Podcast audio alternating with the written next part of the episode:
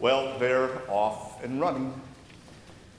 It's time to hear all the things that our political campaigns have to offer us, and, and they're going to focus our attention on a number of things. And lately, we've been hearing about their different views on the economy.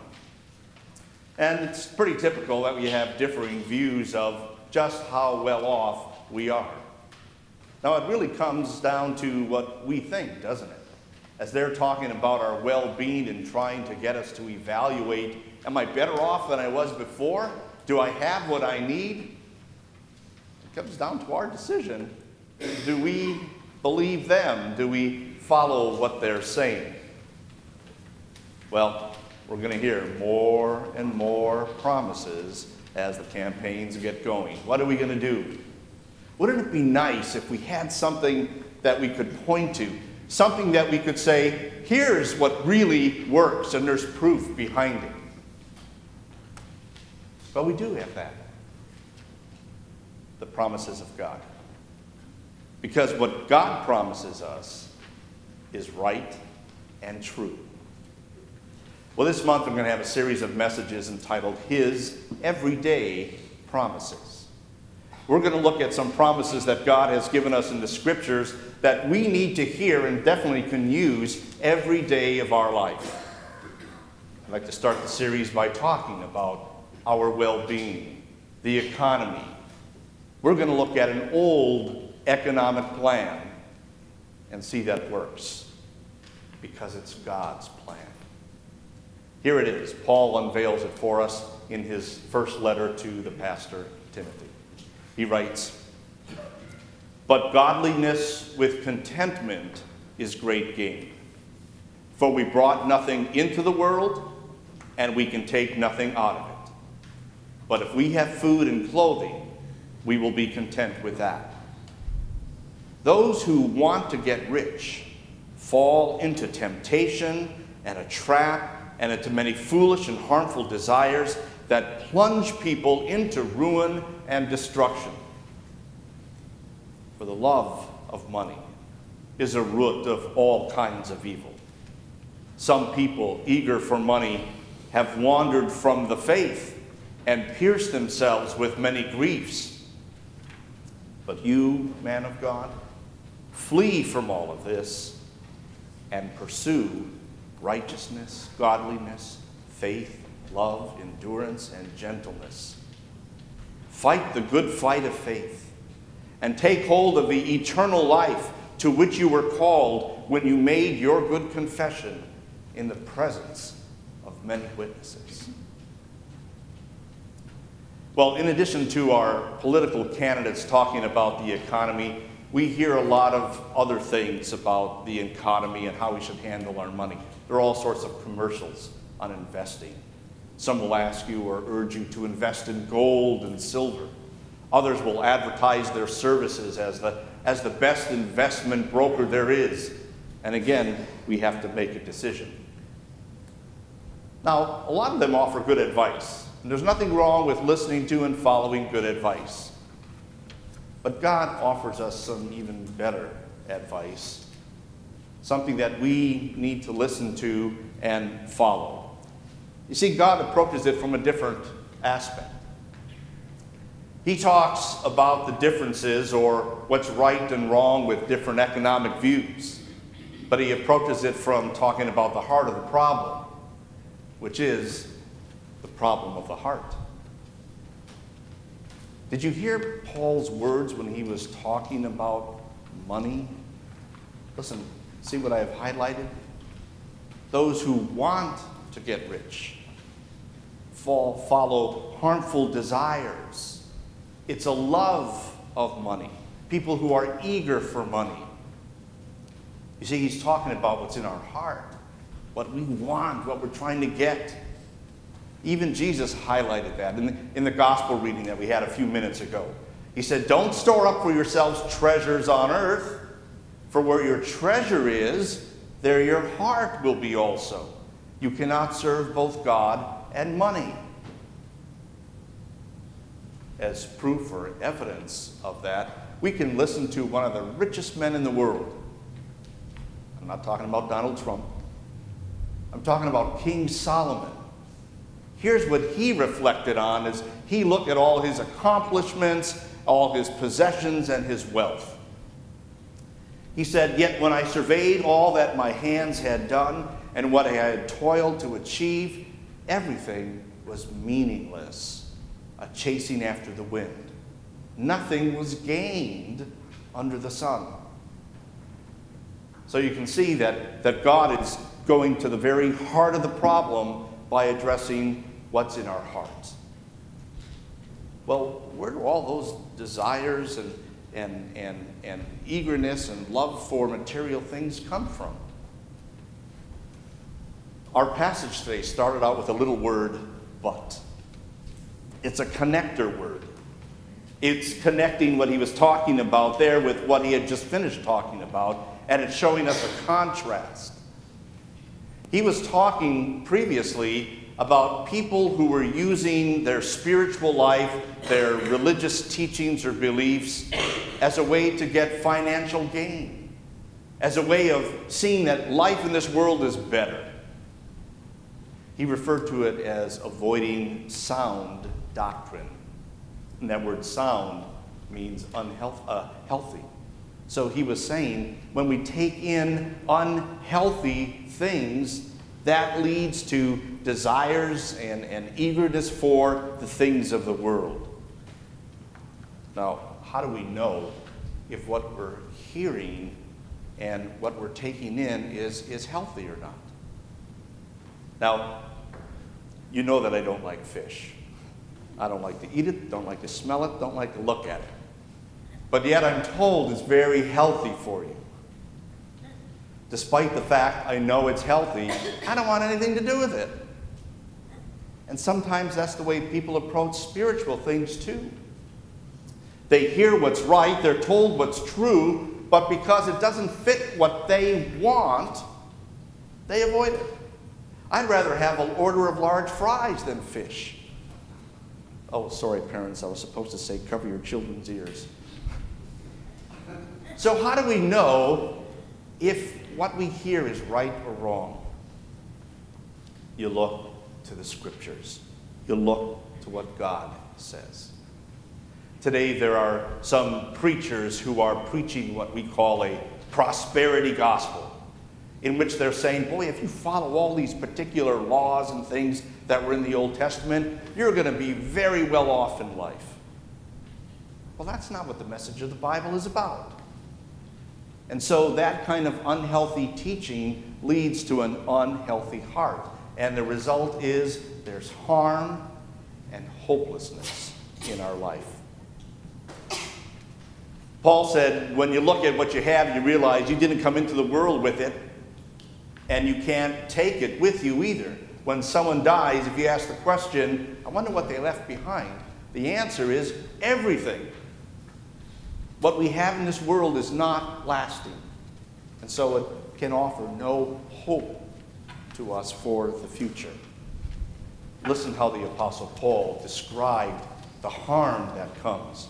He says, Those who want to get rich fall into temptation you kind of slip. You know, if you just like you're walking along and you're not paying attention to what's in front of you and you, you stumble, or maybe there's something, maybe the floor was wet and, and you slip on it.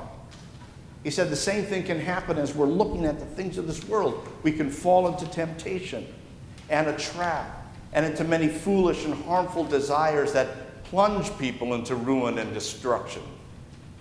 He's painting a very dismal picture there.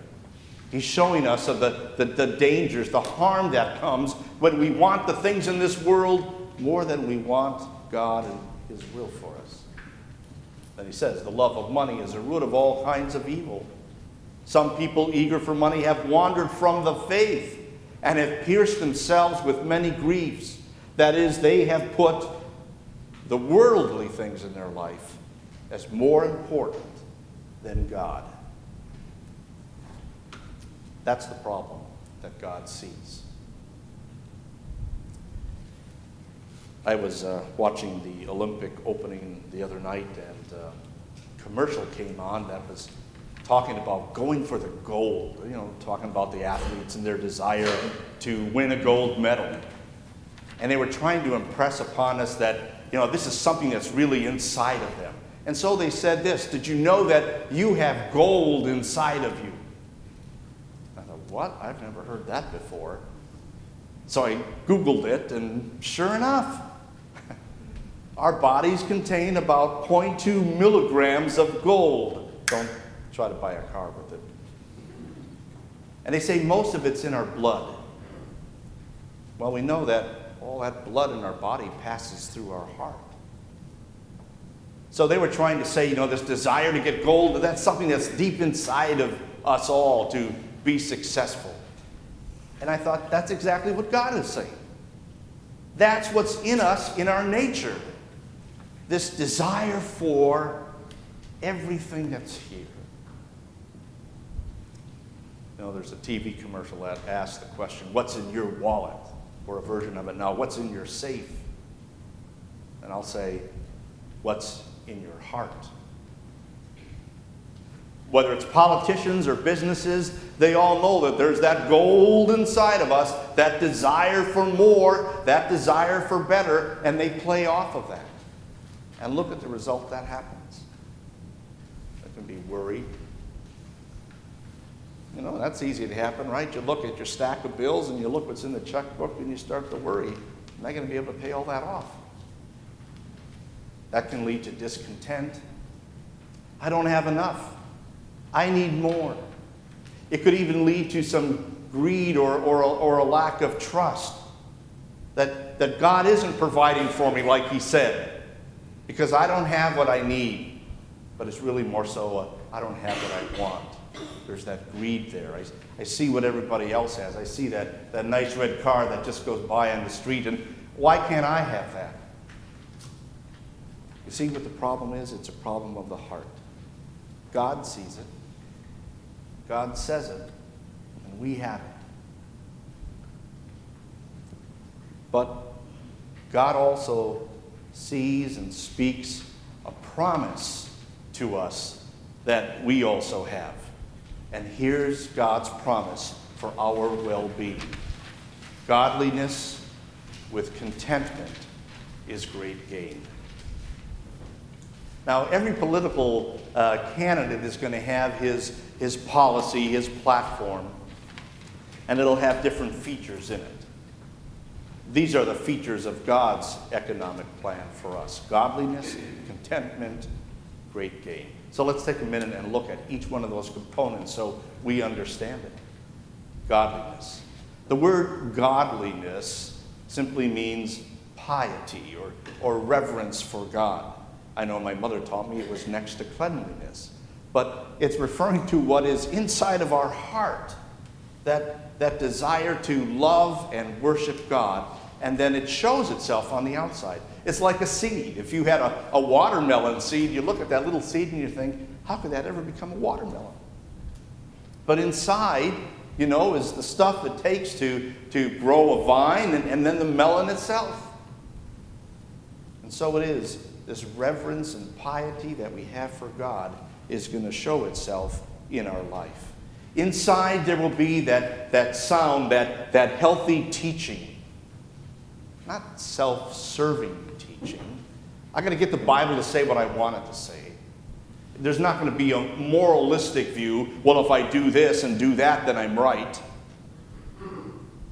Nor is it just a, a, a generic spiritual belief in a higher power. No, Paul is, is talking about godliness that's the faith in our Savior Jesus Christ, God's Son, who came into this world to live for us to die to pay the penalty for our sins, and to rise again from the dead to give us eternal life. When I have that faith inside, then it's going to show. It's going to show in, in my worship for God. It's going to show in, in my living for God. That's godliness. That's what Paul is, is urging us to have as the first part of that economic plan, that well being for our lives. Now he's going to go on and he's going to talk about contentment. But there's a little word that he says before contentment. He said godliness with contentment. And that's an important word to remember because he's talking about these two things going together. It's like when you order a hamburger at McDonald's. They don't just give you the, all, the two all beef patties, they also give you the, the lettuce, cheese, pickles, onions, all on a sesame seed bun. That's your hamburger. It's a unit thing. And that's what he's saying with God's economic plan for us. It's a unit godliness with contentment. Well, exactly what is contentment? I like to think of the word containment. That is what I have. And that what I have is all that I need, and, and that's what I'm satisfied with. So it's talking about satisfaction and, and sufficiency. And that takes us back to the heart of the problem, doesn't it? We never think we have enough. We always think that there's something better we can and should have. It's exactly what happened to Adam and Eve. God made them perfect and put them in paradise, and they weren't satisfied with that. They thought they could be better, they thought they could be like God. We suffer the same thing. We think that things can always be better somewhere else, and there is more that I could have. What's funny is, even when we have the better, even when we have the more, we're still not satisfied. So, where is true contentment then? Not in what's in our hand, but what's in our heart. Listen to these words from the Apostle Paul that he wrote when he was in prison. And you would think he must have been in great need. Here's what he writes I'm not saying this because I am in need, for I have learned to be content, whatever the circumstances. I know what it is to be in need, and I know what it is to have plenty. I have learned the secret of being content in any and every situation, whether well fed or hungry, whether living in plenty or in want. And here's his secret I can do all this through him who gives me strength. And then he gives us this promise And my God will meet all your needs according to the riches of his glory in Christ Jesus. You see, what he's telling us is that true contentment is really a soul sufficiency. I know I have Christ and his love, and that's all I need. Now, you take that godliness and you combine it with that contentment, and Paul says you will have great gain. He's not talking about material things, because he said, you don't bring it into the world, and you're not going to take it out of the world. And Jesus said, raw, uh, rust and moth will destroy all of that stuff. So, what is the gain he is talking about? Again, Paul, writing from prison, tells us about it. He said, Whatever were gains to me, I now consider loss for the sake of Christ. What is more, I consider everything a loss because of the surpassing worth of knowing Christ Jesus, my Lord, for whose sake I've lost all things.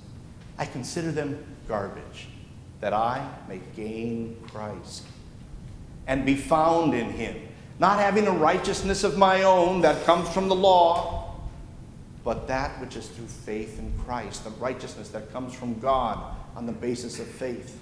I want to know Christ, yes, to know the power of his resurrection and participation in his sufferings, becoming like him in his death, and so somehow attaining to the resurrection from the dead. You hear what he's saying? The great gain is Christ.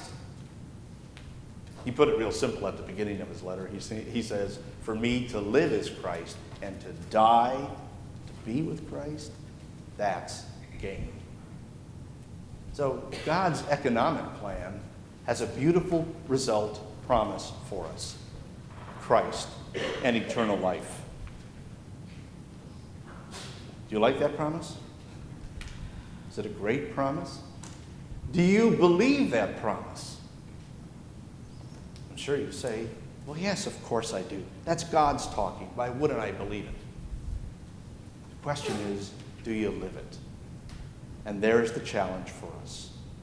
Because we, we struggle with worries and fears and doubts and discontent because we fall in God's promise. There's another great promise I want you to know of today. You know, a few minutes ago I talked about that gold that's inside of us. And I said that, that really is so picturesque of that desire we have for material things. But there's something else inside of us. It's a protein molecule called laminin. And what it does, it, it acts as like a glue to, to uh, adhere the cells in our bodies to each other so that they can communicate. Here's a picture of it under a microscope. Do you see its shape? There's a cross in us. But the promise I'm talking about now isn't the cross of this laminin, it's the cross of Jesus. Here's another great promise for us to remember when we talk about and think about our well being. God promised, I will forgive their wickedness and will remember their sins no more.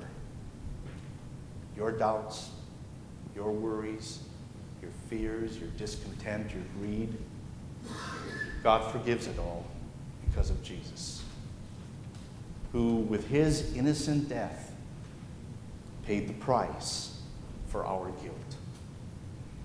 We're forgiven. Now, empowered with that forgiveness, God gives another promise. He says, Keep your lives free from the love of money and be content with what you have because God has said, Never will I leave you, never will I forsake you. So we say with confidence, The Lord is my helper. I will not be afraid. What can mere mortals do to me? Just as every economic plan is going to have its particular features, it's also going to urge us what we should do. And so here's our personal plan, what God urges us to do to put His promise into work, to work in our lives. There's two steps. Paul outlines the first one here. But you, man of God, flee from all of this and pursue righteousness, godliness, faith, love, endurance, and gentleness. So, step number one, you can remember it, which is two letters today two letters F and P. Flee and pursue. He was telling us to flee, to run away from, to keep on running away from all those desires and eagerness we have for worldly things that misplaces our trust in God. Now, it's if you're going to run away from something, it's always easier if you're running after something else. And so he says, instead, pursue, and he lists six things for us, and they're grouped together like pairs righteousness and godliness. Righteousness is that condition of our heart that God has declared is ours through faith in Jesus. Pursue that faith in Jesus. And then what's on the inside, show it on the outside with godliness. He says, pursue faith and love that truth of God in the scriptures about your salvation. And love, His love. Not a love for money, but a love for God. And a love that will show itself in its sacrifice for others. Not to get, but to give. And he says, pursue patience, which is that, that courage to continue even in tough times, and gentleness, meekness, not weakness, but having the strength God gives you under control to his glory. So that's step number one. Flee all that worldly stuff and pursue the, the blessings and the gifts of God. Here's step two, about the middle there. I'll start with verse 12. Fight the good fight of the faith. Take hold of the eternal life to which you were called when you made your good confession in the presence of many witnesses. Again, F and P. Fight and possess. Now, when he says fight, he doesn't mean be antagonistic and argumentative. Think of our Olympic athletes and the fighting that they do. It simply means they muster up all their strength, use all their muscles, and put their full attention focused on their goal. That's the kind of fighting he wants us to have. Focus on the goal of God's will for you in Jesus. And possess, take hold of, and hold on to tightly that blessing of eternal life that is yours in Jesus. That's the victor's crown. That's the gold that we will get by His grace. How's your race? How's your fight? How's your pursuit of well being going? We know we struggle. You wake up in the morning and you might think, oh, I owe, I owe, so off to work I go. Or you might say, I get up because, boy, I love my job. Or you might get up and say, you know what, God has given me the opportunity to serve my family or others today, and so I go. See the difference? The battle between discontent and contentment and godliness. Well, we're going to hear a lot of promises in the next few months. But let's hang on to the everyday promises that God gives us. Because He speaks them, they are true. The promise today godliness with contentment is great gain. May God bless us in that promise. Amen.